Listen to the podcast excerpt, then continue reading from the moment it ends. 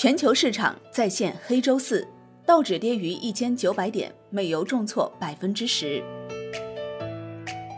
北京时间六月十四号，全球市场主要品种遭重挫，美股暴跌，三大股指均创下三月中旬以来最大单日跌幅，道指一度跌逾一千九百点，德国和法国股指均跌超百分之四，美国原油期货一度跌超百分之十。纽约黄金期货创两周来新高，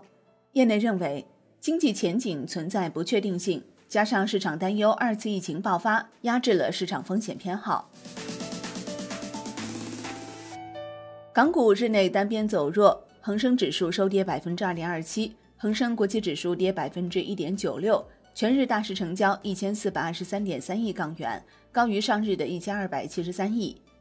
A 股相对抗跌，早盘震荡攀升，创业板表现活跃。午后三大股指悉数下探，伴随着量能放大。让人欣慰的是，两市成交超七千两百亿元，较上日放大近两成。北向资金净买入一点四五亿元，为连续十四日净买入。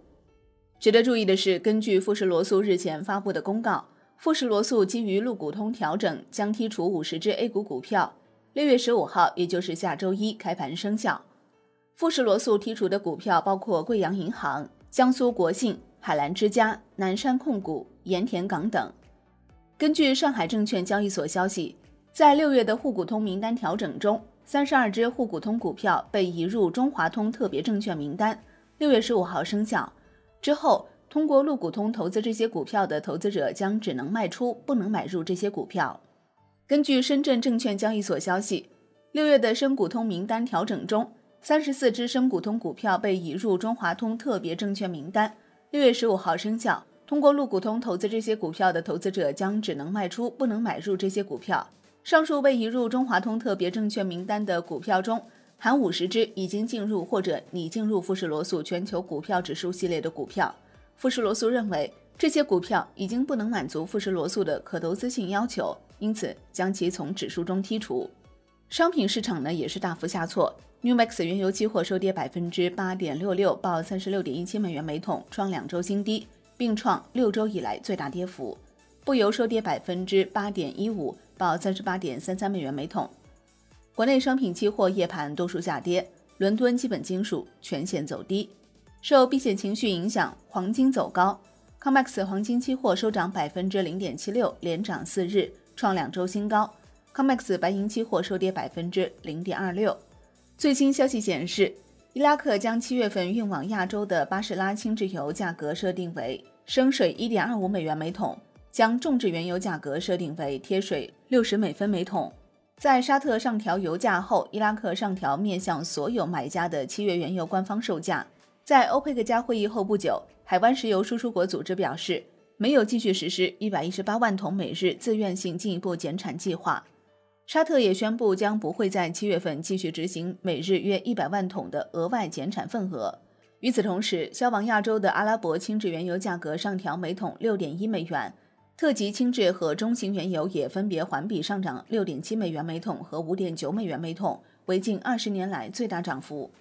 市场人士分析认为，伊拉克、沙特等产油国迫切希望提振油价，弥补此前遭受的收入损失。但提价和停止额外减产等举动，打压了原本孱弱的市场需求，或导致市场恶性循环加剧。油价下跌的同时，美元呈现反弹态势。周四纽约尾盘，美元指数涨百分之零点六九，报九十六点七五七九，终结三连跌。欧洲经济火车头德国周三发布数据显示，四月货物贸易出口额较去年同期减少百分之三十一点一，为一九五零年以来最大降幅。进口额较去年同期减少百分之二十一点六，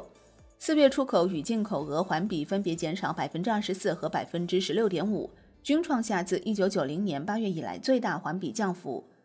德国工业联合会表示，预计今年设备投资将下滑百分之二十左右，民间消费将萎缩百分之七，出口将下降百分之十五左右。德国汉莎航空于当地时间周三承认，该公司多达二点六万名员工的职位已经超出需要。这表明，与几周前公布的一万多名裁员规模相比，该公司将裁员更多。欧盟统计局周三公布，经修正后，欧元区十九个成员国今年第一季度国内生产总值环比下降百分之三点六，同比下降百分之三点一。虽然下降幅度小于预期，但仍为一九九五年以来的最大降幅。欧盟统计局表示，受疫情影响，一季度家庭支出和投资暴跌，大大拉低了欧元区的 GDP。其中，家庭消费支出下降百分之四点七，在 GDP 总量下降中占百分之二点五；投资下降百分之四点三，在 GDP 总量下降中占百分之一。总部位于法国巴黎的经济合作与发展组织六月十号发布全球经济展望报告。报告说，新冠疫情引发了近百年来最严重的经济衰退。报告预测，如果今年年底前出现第二波疫情，并导致各地再次采取隔离限制措施，今年世界经济将萎缩百分之七点六。如果第二波疫情得以避免，今年世界经济将萎缩百分之六。经合组织表示，欧洲国家采取的隔离限制措施对经济影响尤为严重。中国和印度的经济受疫情影响相对较小。好的，感谢收听，更多内容请下载万德股票客户端。我是林欢，财经头条，我们再会。